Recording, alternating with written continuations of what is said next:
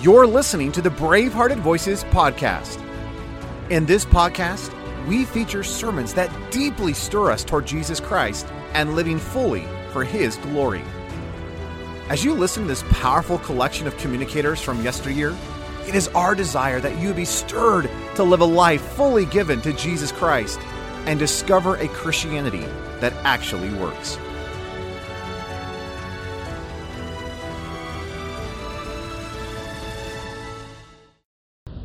As you possibly some of you have heard, the pineapple story took place in the country of New Guinea, used to be Dutch New Guinea, uh, Irian Jaya, now part of Indonesia. Right here in these swamplands is where we had planted these pineapples. Uh, I tried to grow everything there, but nothing would grow. The, the uh, ground, the sandy soil was so bad. And so I finally tried pineapples because I didn't know what else to try. God had put me there, uh, my wife and I, among people who were just chronic thieves. They stole everything. One day, uh, one lady stood there and she had uh, her necklace on. On the bottom of her necklace hung our only can opener. And we were so glad to get that thing back. You know, we were hacking cans open with machetes, and it was a mess. My wife, being a nurse, she sterilized that thing good, and we got it back. One day she said to me, Otto, I can't find the diaper pins to keep the diapers on the on the babies, and the large slide pins. And one day we there stood a group of women, and on their ears hung uh, our diaper pins, and we were so glad to get them back because you know what else do you do? The other day I heard of a, a rock group here in America which used safety pins on their ears. So I guess we're catching up with the jungle people here in America. Uh, I, I suppose in music, some other areas we're already ahead of them, uh, if that's possible. But you know, they stole everything. And God sent me among those people, probably the greatest thieves on earth to teach me the lesson that he wanted me to get, the lesson of Luke 14:33 where it says, Whosoever he be of you that forsakes not all that he has, he cannot be my disciple. Now, I'm Dutch by birth. I was born in Holland, and us Dutch people hang on awfully tight to things we have. Uh, we just, that's the way, it isn't my fault really. My father was that way. I got it from him. And, uh, and then I found out that he got it from my grandfather, so it really isn't his fault either. But you know, they call us stingy. I, I you know, the word in, in, in their culture here was long nosed, the word for stingy. The long nosed white man, they called me. And uh, the stingy missionary. And I was fighting for all that I had. I mean, I was taught, you know, uh, to fight back. I fought for everything like they, they stole my uh, shirt. One guy, he's, uh, he's trying to sell me a fish. He had my shirt on. You think the guy would wear it somewhere else. I said, you know, nobody else is wearing any shirts around there. And uh, I said, hey, man, give me your shirt back first, and then I'll trade with you. Uh, they they took everything. One time, one guy came staggering and He couldn't see straight, and and then I realized that he's got my wife's subscription sunglasses on. Uh, she hadn't missed him yet. Oh, it was crazy. He's staggering in like this. He doesn't know how to walk. He has no clothing, just glasses. And, and he's staggering in, and, and I took them off his nose. I said, now you'll be able to walk home. And, uh, you know, oh, they took everything. I'd go to the village with my box. I had a cardboard box. And when I went to visit them, and uh, to learn language and so on. I just gathered up the stuff I found in their homes, you know, and got it all back. They called me the missionary with the box. I didn't like that, but I, I'd fill the whole thing up. I found stuff I hadn't missed yet. They'd say, I, I, one day I sat looking at this flashlight and I saw, that's just like the one I got. Amazing that these people would have one like that. Then I went home and found that they'd just gotten it the day before. They were chronic thieves. They'd get my wife's attention at the front door and knock, and then they'd clean off the wash line at the back. There was no way we, there were so many of them, just the two of us. And we were fussing with them, and they said, Tuan, you're always angry. I said, hey, I was never angry until I met you people. Uh, this is true. Anger had never really been my problem. Uh, I'd, I'd, had other problems, but anger was never my problem until I met them. Uh, I said to them, hey, I could be a real good missionary. It wasn't for you people, you know. Uh, you know, well, I heard a pastor say that here at home too. So you must, uh, you know, I could be a good preacher, pastor if it wasn't for my people. Uh, a teenager told me once I could pass my grades if it wasn't for my teacher. Uh, and then I suppose the man that said uh, I could be a good husband if it wasn't for my wife. Uh, so you have natives around you too. So really, uh, I, I, think you'll, you'll be able to understand my story. Uh, but they stole all my pineapples and I didn't know what to do. I closed the clinic. I said, no more clinic. They said, you're going to eat all the pills yourself. I said, no. I said, but if you, um, if uh, you're going to have to make a choice, you either get pineapples or you get pills. If you keep stealing them, you won't get pills. Make a choice. And uh, they kept right on stealing. They were chronic. They couldn't stop stealing. And so they, uh, I closed the clinic and they all went off to their well, no, they, they sat on my front porch with their headaches, you know, rubbing their toe and give me some pills. And uh, I said, hey, don't sit here hurting. Go sit on your own front porch, hurt there. That's where you eat the pineapples. That's where your head is going to hurt. And, uh, oh, they, they, they weren't happy with me. But by the weekend, they let their babies die. Can you believe it? Blamed us, the stingy white men, the long-nosed white man won't give us any medicine. And... Uh, this grieved our hearts, of course, and we quick opened the clinic again thought, well, let's forget about the pineapples. Let them have it. Uh, have the pineapples. We'll, we'll, we'll live, uh, you know, and, and save their lives. And so we uh, endeavored to do this. And two or three weeks come by, went by, and it was time to weed the garden again. They said, Tuan, your garden needs weed. Let me weed it all, you know. And I said, hey, weed, if you're going to eat all the pineapples, weed it yourself. Uh, you know, but they uh, finally I paid them to weed it, and I thought I'd try something else. I hadn't I'd grown these things.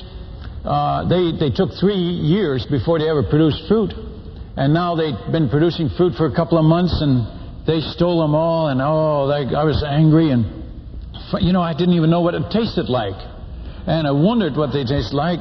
People say, why didn't you beat them to it, uh, to them? And well, they ate them while they were still green. They always, they ate everything green. They never even knew bananas turned yellow.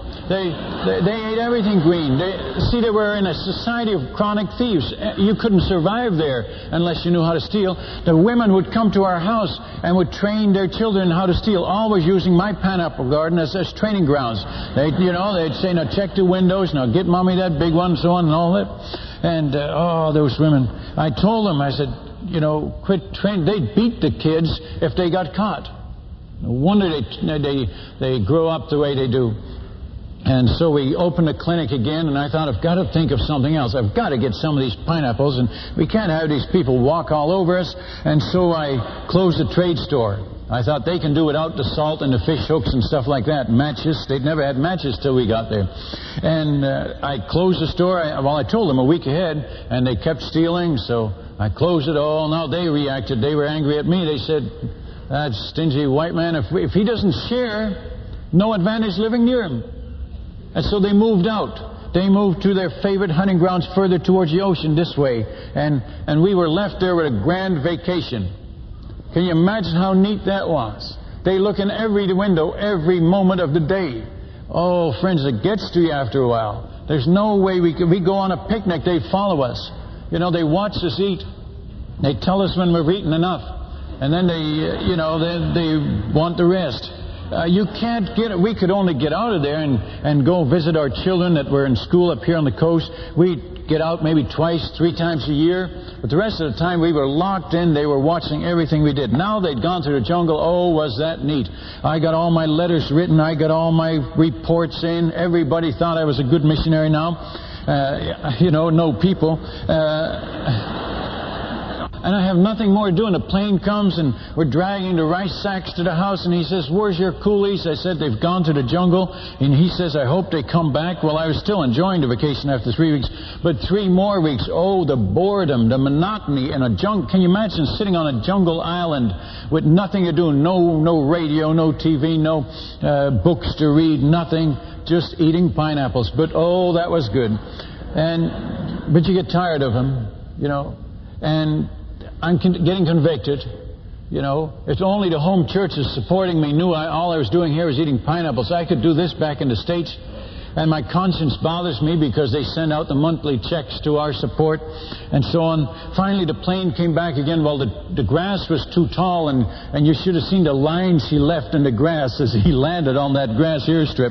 I knew I was in for it. He, I was in trouble. He got out of his plane, just shook his head. He says, Koning, you know better than this. He says, Get your people to cut this. He says, Where's your people anyway? He should have remembered. I told him before. And um, I said, They've gone to. He says, Well, send somebody to call them back. Well, my wife wouldn't go. Uh, hey, you can't blame her, folks. Those spiders and those snakes in those jungles and those mud trails with slippery logs and leeches and what have you, she didn't know where they were anyway. He says, Hey, I can't come back till you get that grass cut. I'll call you. We had a two-way radio with contact with the MAF base a little north of us and with our mission headquarters. And hey, he says, I can't come back. I'll call you ahead of time. How would you like to be a missionary back there in the jungle and the pilot that comes your way isn't going to come back? And you say, oh God, I need my natives. I need my people. I need a messenger. And one guy came, stood there smiling, and I said, hey, get that smile off your face. I'll tell you what, I'm going to give you a job. You, you call all the people and I'll pay you good. And he smiled again and went off, and I said, Thank you, Lord, you gave me a messenger. And we waited it out in three, four more days. There they were. And they yelling at me. I said, Tuan, we're here. Tuan, we're here. Well, hey, they didn't have to tell me. We could smell them. You know, they, oh, they never bathe. Can you imagine it? Never bathe. They can never sneak up on you. They, and I thought they'll probably steal my pineapples again. They did. And now I tasted them, and now it's even worse. That's when you complain, when you've had it good, and now you have to cut back. And I was fussing, and they said, Tuan, you're always angry. You're an angry white man. And uh, that bothered me. Uh, you're stingy. And I said, No, I'm not. Leave him alone. I'll show you I'm all right. And but I tried everything. To hard. Finally, I, I got this German Shepherd dog. He was a big, full-grown male shepherd. I got him up here in the mountains of New Guinea. Uh, a missionary raised him. And oh, the day when that dog was on the plane, they, they, could only see the pilot as he landed. He was in the tail end. All the people, like usual, crowded around that airplane to see what was in there, to see what they would steal next.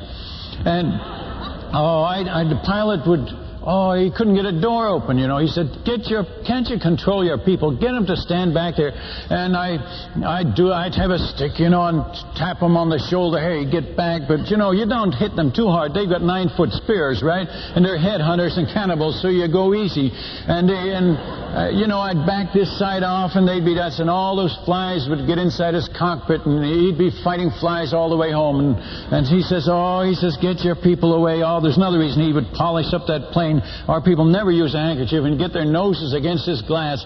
And oh, he says, look at the mess they're making. Can't you? Oh, he was fussing at me. And I'd be fussing at the people, so we're both fussing at them. And uh, but this morning, when that shepherd dog was in there, I almost encouraged him to get closer. I thought this, oh, this. Oh, you should have been there. You should have been there. When he opened that tail door of the plane, that full grown shepherd jumped out, let out one bark. You should have seen him run. I'd never, that was my best day of my missionary career. I, I never, I, they ran, and the dog, you know, they were up on my roof, up in the coconut trees. They were everywhere, and he was, oh, it was unreal. And the dog did his job. No more pineapples were stolen. I thought, I've got it. You know, I've, I've beat him finally. But alas, I didn't. It got worse. You see, the dog ruined our ministry. Nobody came loitering around our mission station anymore. My wife had a clinic 200 feet away. And she says, Otto, get rid of the dog. I said, why? She says, come over to the clinic. Well, it was true. All those hundred people, an average of hundred people, would crowd in uh, on her. Nobody wanted to be on the outside when the dog got loose. See? They'd yell, and I'd tie up my dog with uh, this vine, but he could chew himself free in 20, 30 minutes. And oh, one day, you know, they, they would yell at my wife, quick, quick, me first, me first, quick, quick, quick. Look, he's chewing the vine, he's going to come, he's going to come. And they're all, she says, they're all pressing up on me. I can't even, haven't got elbow room. I can't work with them. She says, they're driving me up the wall. I'm going to be nervous breakdown. She says, uh, she says, I, I can't, I can't carry on like this. Well, she says, I'm bending all the needles on them. They're so tense by the time they get. And so, she was right. One day I saw the dog get loose. You can't, you won't believe this. Tore off with a piece of vine hanging on his neck, tore off towards the clinic, and all of a sudden those sick people weren't sick anymore. I, hey, they'd bring him in on stretchers and they run home. Now, can you believe that? They, the, the ground is filled with crutches. Hey, the guy that couldn't even sit up is sitting on the roof of the clinic. Now, how do you. My wife says, Well, I guess I'm all done for today. I said, Yes. But you know, she was right. I couldn't, I ruined my ministry too. I used to sit on my step and learn the culture and the language, but now no more loitering around there. So I, I realized that I had to get rid of the dog, and I finally did and they clapped, they cheered. That's the best thing you've done since you came. And I thought, what do I do next? I tried everything. I fussed with them. I did everything trying to get that uh, garden, those pineapples. And finally, I drove a stake in the garden. And they said, what is that? And all of them were there. And I said, this is a marker. All the pineapples on this side are yours. All the pineapples on this side, they're mine. You leave them alone. They said, Tuan, you're giving half of your garden away? I said, yeah. Now that must be a record for a Dutch person, right? 50%. Hey, I was losing it anyway, so really, you're, if you're losing it anyway, you might as well give it away, isn't that right? And they stole both halves anyway. You know? As a matter of fact, it was even, even worse now. They'd, they'd get my, I see a guy on my side of the garden, I say, I'd yell at him, and he'd jump over the line. And, uh, stand there laugh at me. You know, with my pineapple. Oh, that got me. I had promised God I'd never get angry again. Have you ever done that? I, I said, God, I, I, it's not right. I'm a missionary. And how can I win these people if I'm angry and I get convicted many a time? And I promised God never get angry again.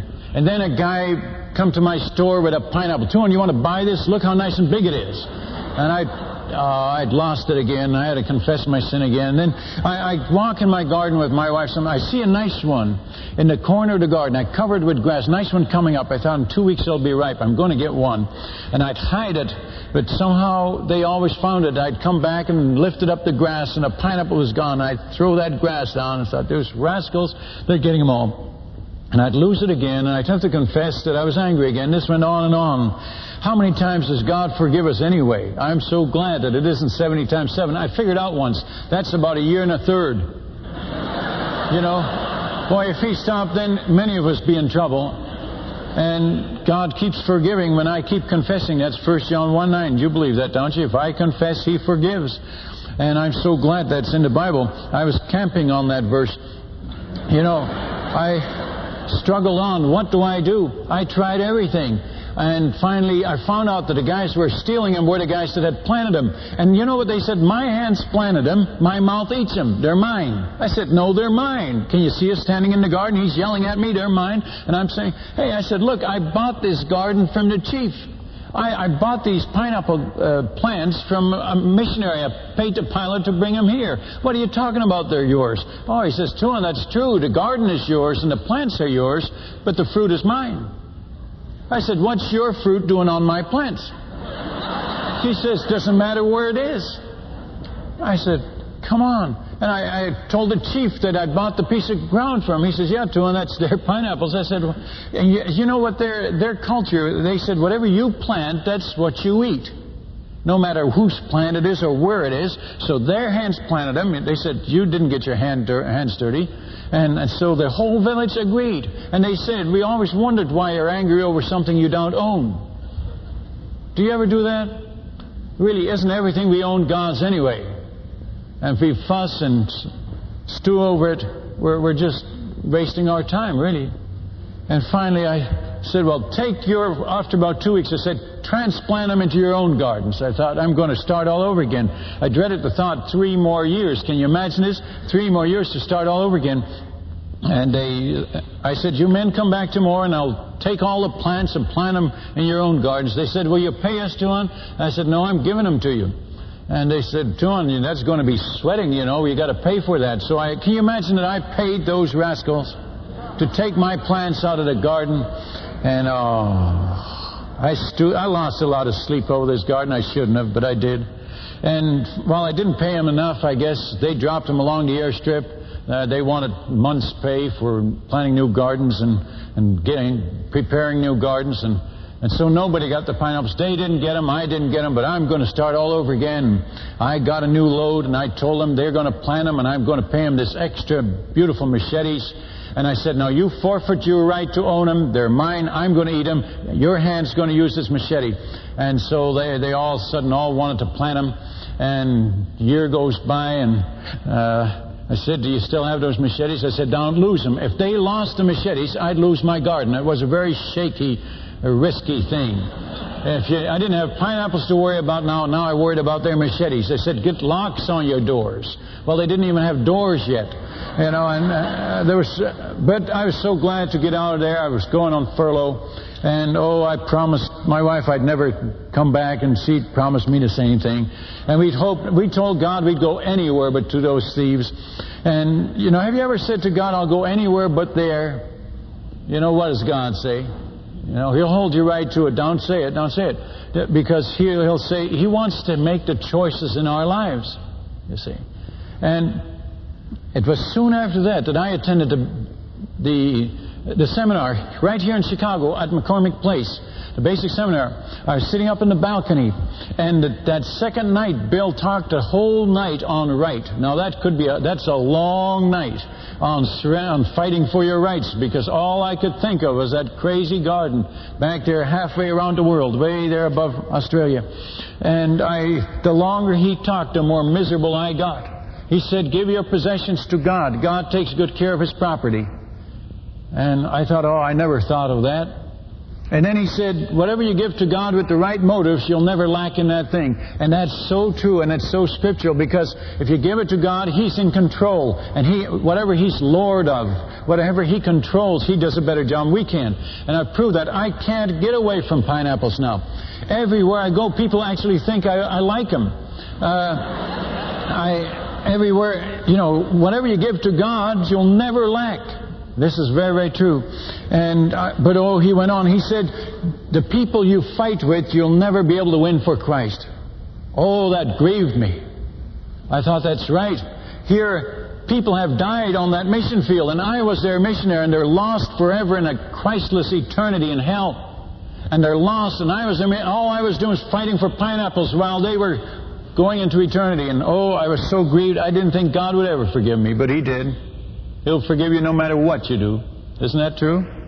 Ah. Uh, and I sat there, I was grieved, and I was weeping up there in the balcony. Bill didn't know I was there. And others wondered what this guy was weeping over.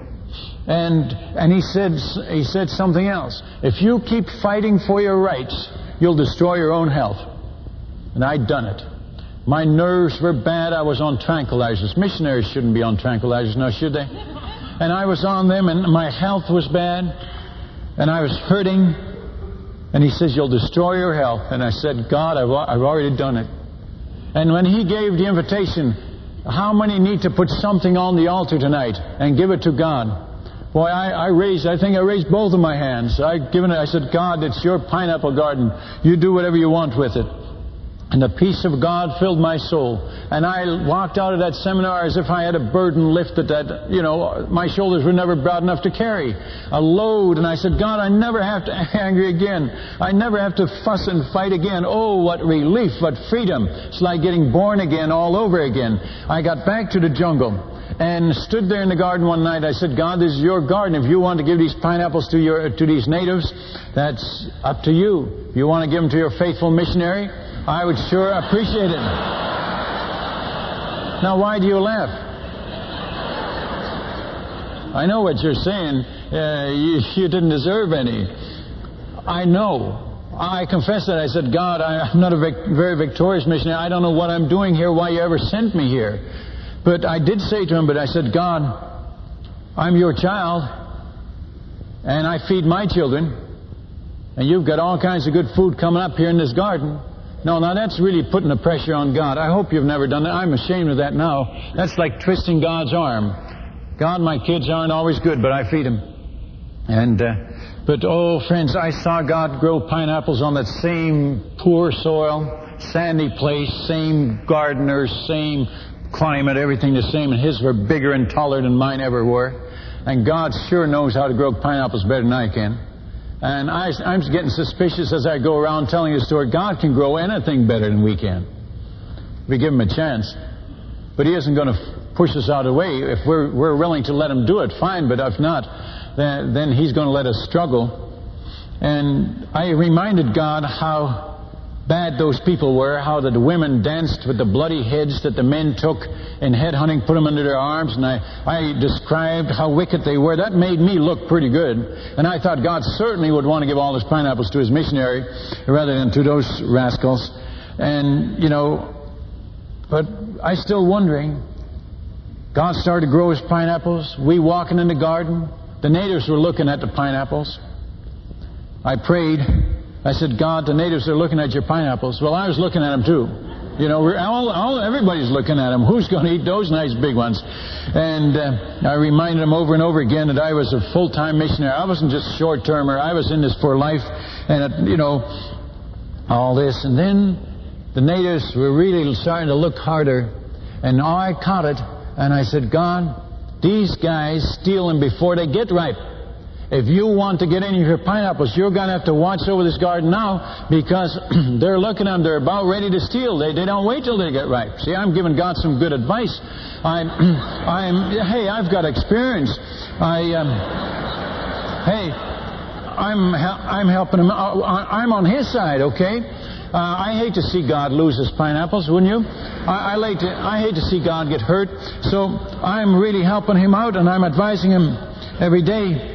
And when they start, can you believe that they stole all God's big ones? I never got a one that whole year. As they got ripe, they stole them. I didn't think it was fair. I couldn't believe it. They stole them all. And I prayed about it and, and I, I was angry at those people for it because, you know, now that they were stealing them, I yelled louder at them and I got angry because I was doing this for God. I'm, I told the Lord, I'm getting angry for you. I'm, I'm, you know, I'm, I'm on your side. I'm not stealing your pineapples, God. They're stealing them. I told God that, just in case you didn't know. And, and I'm angry. Now, I'd given the garden to God at the seminar. And here I'm still wearing myself out. And I came to the place, friends, where my, if you, if you're angry long enough, you'll destroy your health. And that's what I did. My nerves were bad and my health was bad. And finally I said, God, I, I, fell on my knees before him one time and I said, God, I can't help you any longer. I haven't got the strength. I haven't got, I haven't got any fight left. Uh, you're going to have to look after your own garden. If you don't, nobody else will. And, and I literally, you know what God showed me that morning? Romans 6, dying to self, reckoning myself dead to sin and God showed me that I, I should give up my right to own a garden. Well, I was at the end of my health, at the end of my rope, so I gave the garden to God one more time. I said, God, I die to the right to own a garden. And I die to the right to eat pineapples. And I endeavor to live that way.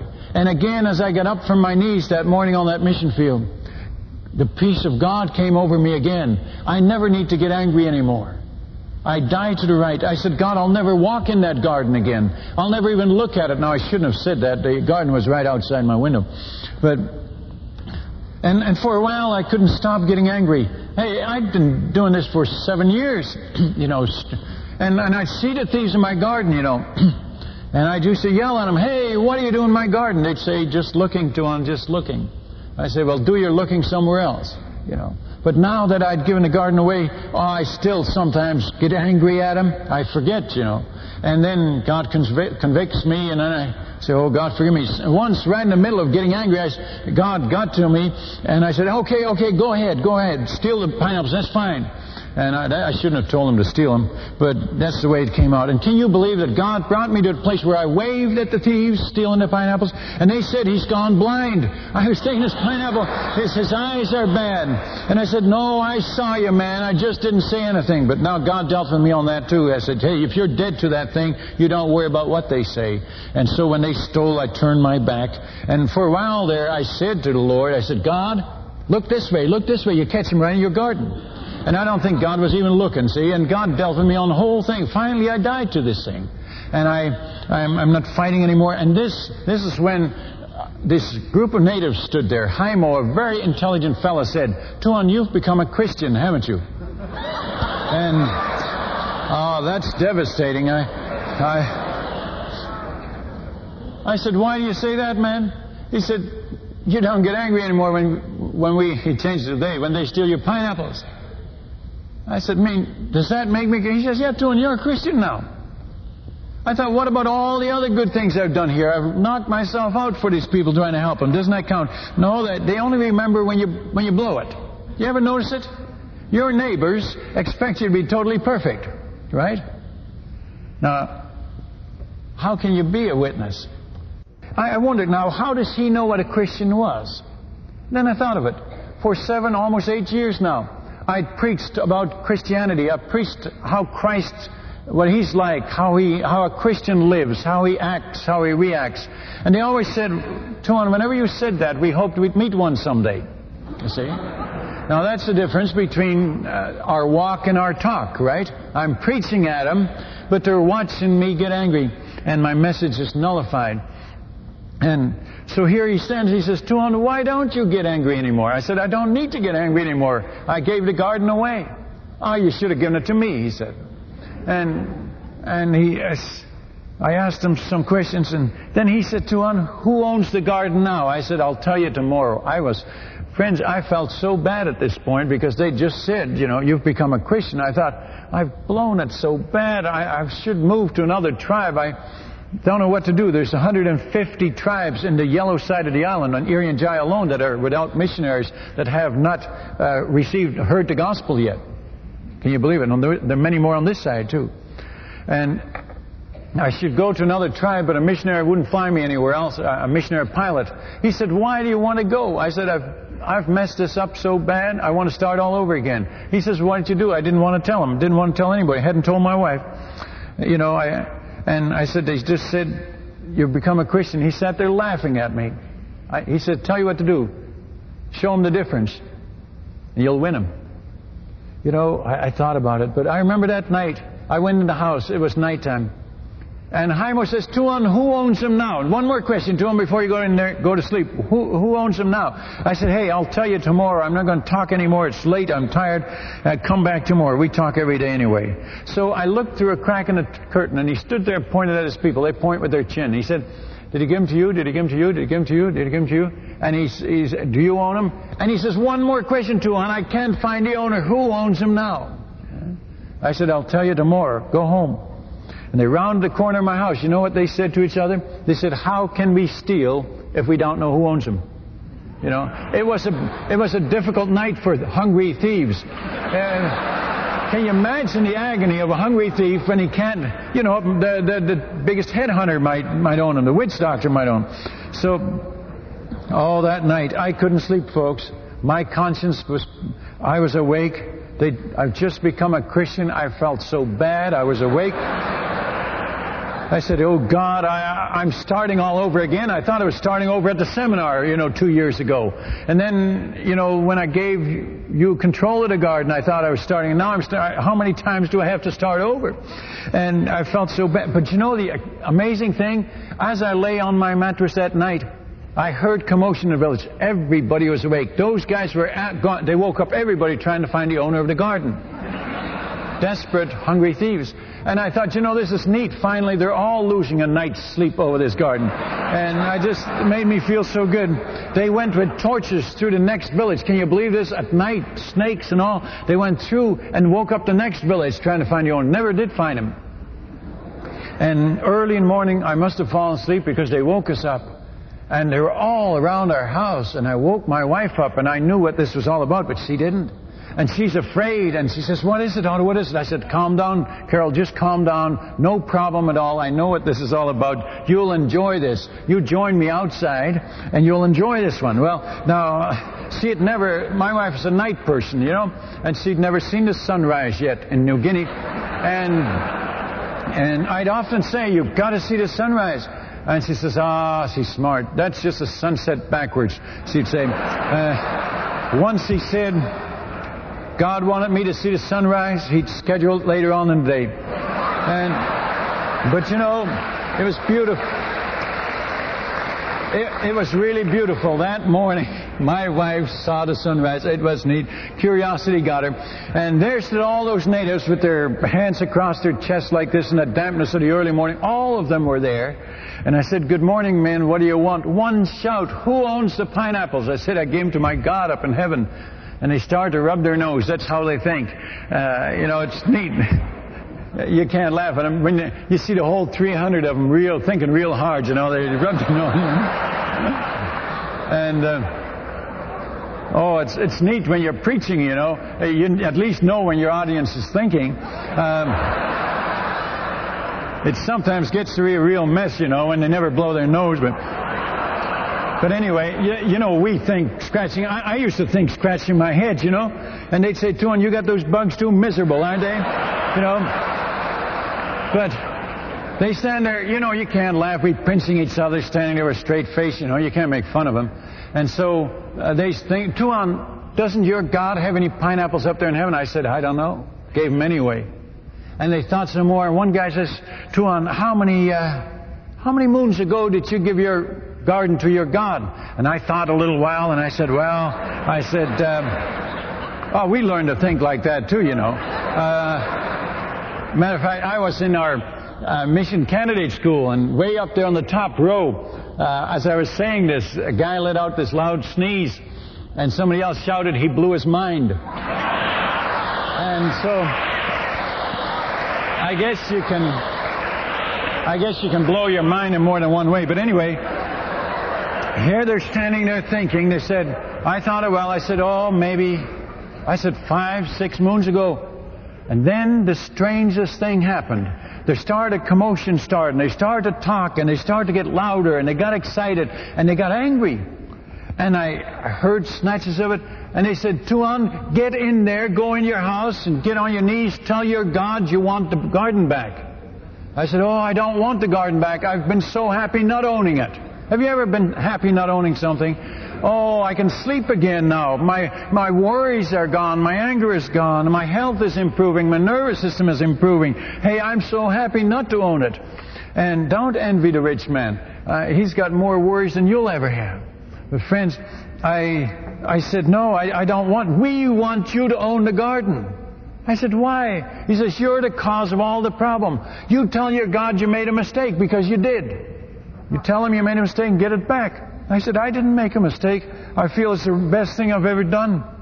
They said, Oh, Tuan, but you didn't make a mistake. I said, Why are you saying this? Well, why are you're the cause of all the problems. They'd had powwows, they'd had talks, they'd offered witchcraft to the demons. You know why? Because nothing was going right in the village.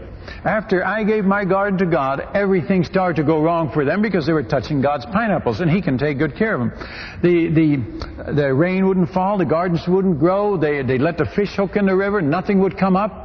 Uh, they'd hunt and they'd never get any pork. We hadn't gotten pork for months. Uh, they they said our women get, aren't getting pregnant. We're, there's no babies being born. We're going to be outnumbered by the enemy tribes. They said everything is wrong to them. They'd been making sacrifices to the demons. They've been having talks. Who has wronged them? Who has, who has turned them off? What is wrong? They couldn't find a problem. And all of a sudden they stand in my front of my house. And they said, missionary, it's you. It's you. You're the cause of the trouble. Get in there and get the garden back. And I said, I don't want the garden back. Well, we want you to own the garden. We never gave you permission to give it to your God. He is not to own any property around here. And I said, hey, why don't you quit stealing his pineapples? Ah, Tuan, you're so dumb that won't work. I said, why not? I said, they said, well, you know what it was? They're chronic thieves. They couldn't stop stealing any more than some of us here can stop worrying. And we should be able to stop because we have the way of escape, right? 1 Corinthians 10:13, when you're tempted, you resist Satan, right? Resist the devil, he'll flee from you. We should be able to overcome our chronic besetting sins. They could not because they, they were deceived, they were controlled by Satan. They had never faced temptation and not yielded. And they said, you know, when they get near the garden, they smell the pineapples, you know. Satan make them feel hungry, right? He does that to some of us too. We get near the fridge and we, we get hungry. But Satan controlled them totally, you see. And they said to him, that won't work. You get the garden back. Oh, I didn't know, I didn't know what to do. I said, I don't want to own a garden. Oh, they come at me. They got all the spears, you know. Now, at this point, they, they're showing me the spears, all the heads of the spears with the ugly ostrich bird claws on the top, sharp. They, they start, you, you see them all start to move. They start pulling the bows back to see if they still work, you know. They start playing with the bowstrings. Boing, boing, boing, boing, boing, you know, yeah, till you hear it. You know, you really get the point, don't you? You, you, you don't want to get the point. And, and they're getting angry. Tuan, get in there. Pray. And my wife says to me, I thought you said this was going to be funny. Oh, it wasn't funny anymore. It was, I did some quick praying, and God gave me a name, Haimo. That's very sharp native. I said, Haimo, where are you? I want to talk to you. And Haimo comes out of the crowd. And he stood there and laughs at me. I said, Haimo, why are you laughing? He says, Tuan, you can't be a Christian and own the garden at the same time. And I said, Haimo, you're right. Now, what was he saying? This verse that had troubled me. Unless you forsake all that you have, you can't be my disciple. Discipleship means lordship. You can be born again and fight for your rights. But you can't be his disciple because if you're his disciple, then he's your Lord, then he's Lord of all. And only lordship and he's your Lord, that's a Christianity that, that witnesses to others. That's a Christianity that, sh- that shows. The others See, and they say, you, you, you can't be a Christian own a garden. You'll be an angry white man again. And I said, Haim, will you tell them? And they were getting angry. And you know what they said at this point? They said, Tuan, we give you the privilege of living with us. Oh, brother. you know, they thought I'd gone all over the world and found the nicest people anywhere and live with. That's what they thought that. I said, Haimo, oh, you try to talk to him. And I step out of the way, you know and he, and they, they, and they're looking at him. He says, quiet all you people. He says, hasn't this Tuan been a nice Tuan to live with since he's become a Christian? But if we make him take the garden back again, he'll be an angry, an angry white man again, a miserable fella. Why don't we let him own the garden? And they said, Haimo, oh, you're crazy. If he owns the garden, if his God owns the garden, well, then, then we'll die. Haimo, oh, you're going to starve too. And they're all getting angry at him now. He says, hey, just a minute. He says, Look, if you can't leave those pineapples alone, walk the other path. You can get to the river the other way. You don't have to go by his house here. You know what he was saying, the equivalent he was saying? Like we say, if you've got a problem with alcohol, don't go by the tavern. That's what he's saying. He says, You won't smell them, you won't even know they're there. Let his God own them. Then he can be a Christian. I said to Haimo, I said, I really want to be a Christian, Haimo. I've so enjoyed being a Christian. Let me be a Christian. And he says, he really wants to be a Christian. Let's let him be a Christian. They start to rub their nose again. What are we going to do with Tuan, you know? And I'm just waiting this thing out. And finally one guy says, Tuan, does your God see in the dark? I said, yes, he does. And that was the first realization that they had that God knew everything and could see in the dark. And most sin is carried on in the dark. And they realized that God could see in the dark. And that really worked for us. They under, start to understand God. And another guy says, God, uh, Tuan, your God's big, isn't he? I said, Oh, yes, he's big. He controls the rain. He controls whether your wife gets pregnant. He controls whether you fish, whether you catch fish, whether you shoot pigs. He controls whether your child gets sick. Everything. You can't even breathe without God's help. You'd die if it wasn't for God's sustaining power in your life. Oh, they, God is big. He said, I'm not going to steal pineapples anymore. And about half of the crowd quit stealing because they're afraid of God. And you know, when you have a fear of God, that's when you start to, that's when they got converted. The other half still stole all the pineapples, so I still wasn't getting any. But I, uh, I, they brought them to my store and I bought them from them. And no, that isn't in a pineapple story book because Bill didn't want to put in there, you know, he didn't want to propagate buying stolen goods. And uh, you can understand that. And he, he was right. But, I, you know, I thought, well, God's given them to them, so maybe I can buy them. I, you know, but the strangest thing happened now. I, out of group of people that weren't stealing anymore, and they came to me and they said, we're not stealing anymore, Tuan. Your God's too big. I said, good for you. I said, now you ought to be a Christian. I was starting to win a church, and these people became converted. And and I started train these preacher boys. And one morning, I was, they woke me up early and they said, Tuan, come out here. And I came out and I said, what's this? And they had all these pineapples laid on the, on the front porch. And they said, Tuan, take them in the house. It's not right for our people to steal your pineapples. Take them in the house. I said, what do you mean by this? They said, Tuan, we can't watch them anymore. We're going to the jungle for a while. And so I said, what do you mean? You know what they'd been doing? The preacher boys had taken turns watching the pineapples at night. Snakes, mosquitoes, and everything. While I was sleeping and I didn't know it, without pay, they're guarding the pineapples because it wasn't right that their people would steal my pineapples. Now, I couldn't believe this. God sure can take good care of his property, can't he? And he delivers them to him. I said, look, they're God's, they're not mine. And I gave each man his portion and took a portion myself. And we all thanked the Lord together. And and, I was amazed. I said, God, you deliver them to my front door. I don't even walk in the garden anymore. I don't even know if they're growing. Uh, if, if the garden needed weeded, I first thought, well, if God owns the garden, He can weed His own garden, right? And, you know, that's not the way you do it. Friends, I become the manager. I'm the steward. He owns it. I'm working for Him. If the garden needs weeded, I send Him in to weed it, you see. And, oh, God did marvelous. You know what happened to the thieves? They kept stealing. Well, once it went this way with the pineapples, I gave my banana trees to God too. Oh, friends, the way God can grow bananas. Uh, we had to prop up the trees. The, the bunches were so big, it's soft stem tree, and they would fall over, and the papaya and the coconuts, and we gave the whole thing to God, and it really, we were exporting fruit now. Uh, the MAF plane would come and we'd load it up and I'd send it to other missionaries. And they'd say, where'd you get this beautiful fruit? How is it that you got assigned to the paradise of the South Coast? You know, I mean, the Garden of Eden. What did you do to deserve this? Uh, it wasn't a paradise until I gave my fruit trees to God and everything. And they say, how, how do you keep your people from stealing them? And I could share with them, give your possessions to God. God takes good care of His property. And I could share with them this whole principle of yielding your rights and surrendering your rights. But friends, an amazing thing happened at this point. The, the thieves were still stealing them. And the preacher boys caught on. Inevitably, when somebody stole, something would happen in his house. Somebody get sick, house would burn, his chickens would die, something would happen. God would have the pressure on him. And the preacher boy said, have you been stealing the Tuan's fruit? And they'd say, yeah. He'd say, oh, that's why. His God's on you. He's big. And they'd walk. And, and all these thieves started to get afraid. Every time it happened.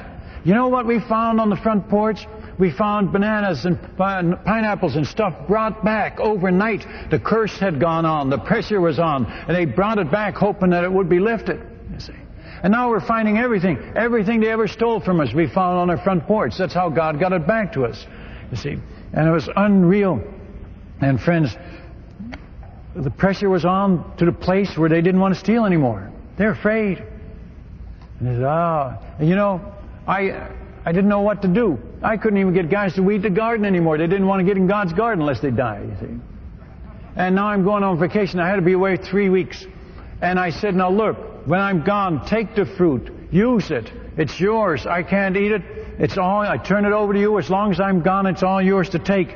Don't let it rot on the trees. Don't let it fall off the trees. I'd come back three weeks later and the fruit was rotting under the trees and it was rotting on the trees. I said, why didn't your people eat it? You need it so much. Ah, Tuan, you saying it is one thing, but you're God. He's something else. He's big. You see? And I couldn't believe it. Now I couldn't get rid of it.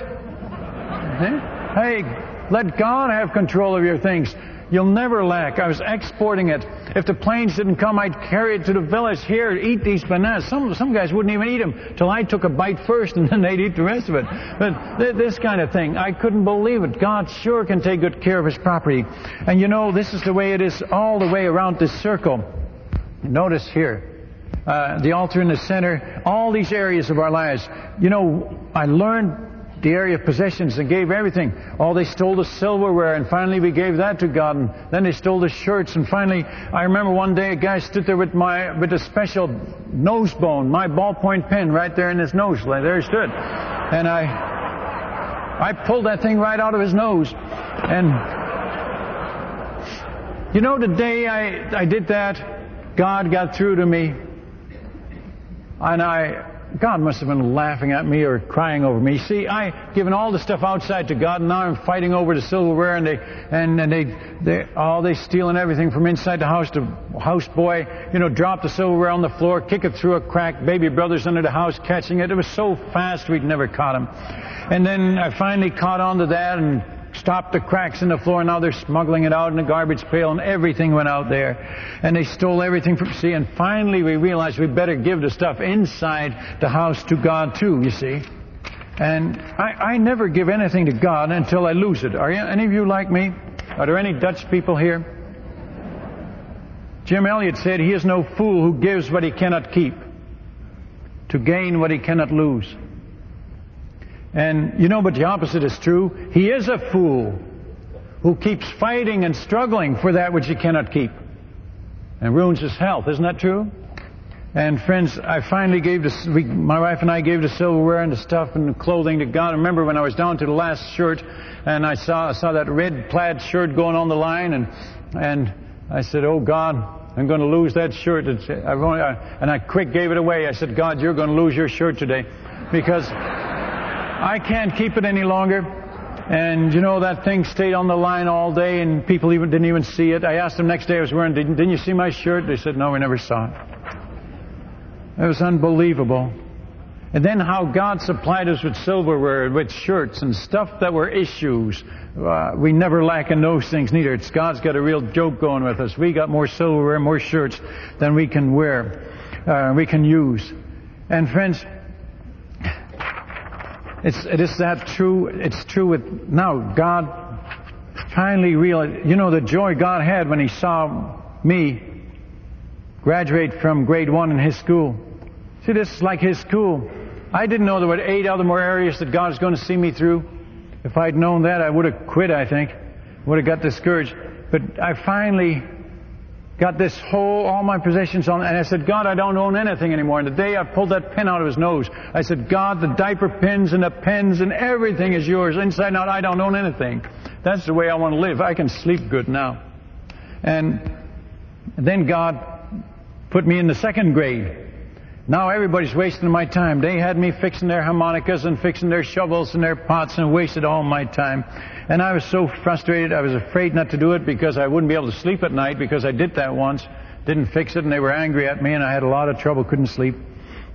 And God had them steal all my time. And then finally, again, my nerves were bad and I gave that on the altar and God blessed my time. You know what missionaries said that came visited us? You and your station are up to 10 years ahead of every other station on the southern swamplands. I couldn't believe that. You know what? I'd given my time to God and started fixing their junk with a happy heart and a rejoicing spirit, and they called me a Christian again. They said, You've become a Christian again. Uh, by the time I got around the circle, they were sure that you could lose your salvation. And but you know, because I, I myself, when I was struggling in this area of time, I thought I'm so backslidden. I was so happy back when I gave my possessions to God, I, and now I'm struggling again. I'm so backslidden. No, I'm not backsliding. I, I'm in grade two, you see. And then as soon as I gave that to God, God put me in this reputation, and I almost got sent home from the mission field, and God let my reputation hit rock bottom, and then I gave it to God too. And then they put me on the field council, and I became leadership. You know, if you humble yourself, God exalts you, but I gave my reputation to God. It doesn't matter what missionaries think of me, it matters what God thinks of me. It doesn't matter what people think, it matters what God thinks. But in every area I fought, and then almost losing our children, dying out there in the jungle with no doctor and no help, and then waiting till they're almost dead, and then giving them to God. Oh, friends, why do we wait so long? Why don't we just let God take control of every area of our life? And as we've preached this, we've found in the area of health, when people surrender their right to be healthy, how many people get healed. It's just so beautiful. You know, uh, when they say, all right, God, I quit, I'm going to quit fussing about this. I'm going to quit praying about this and pleading. I'm going to surrender. You get so much more done, folks, by surrendering and rejoicing than by pleading and begging. And so surrender and rejoice and let God have His way and, and let Him do and never ask again. God knows the desire of your heart. He knows what you've prayed in the past. And let Him do it in His time. And I find that people surrender their right to be healthy. So many get healed. God says, hey, they've learned a lesson. involved with this problem, and that's the way it is in every area of our circle. But I fought in each area, and I struggled, and that's miserable. And the more you fight, and the more you fight, struggle, the worse the problem gets. And my brother John was a missionary in the Dutch Antilles. And there these Dutch, Dutch people down there had this Dutch swing. Have you ever seen a Dutch swing? And you'd really get banged around on that, wouldn't you? I don't think it's a Dutch swing. I don't really think it is, but that's what he said. Uh, and then he says two engineers came from Holland and they solved the problem. And he said to me, he said, well, what's the matter? I, I didn't laugh. He says, don't you like my joke? I said, no. It reminds me of my pineapple garden, the way I struggled. The more I struggled, the worse it got the more, I mean, my losing my health besides now, my nervous system. And I, I said, no, I, I said, that's, this represents us solving our own problems. I used to say, but I don't say it anymore, I used to say that this represents a church problem after the board gets through with it. But that, that doesn't sound very good. But God has ways of solving our problems. He had a branch there all the time. Friends, as long as you try to solve your own, God won't push you out of the way. He's waiting for you to let Him do it. I, I think we should all bow our heads. Will you all bow your head with me? Maybe God is speaking to you about a garden you own. Are any of you doing what I'm doing? Are any of you losing your health or your nervous system?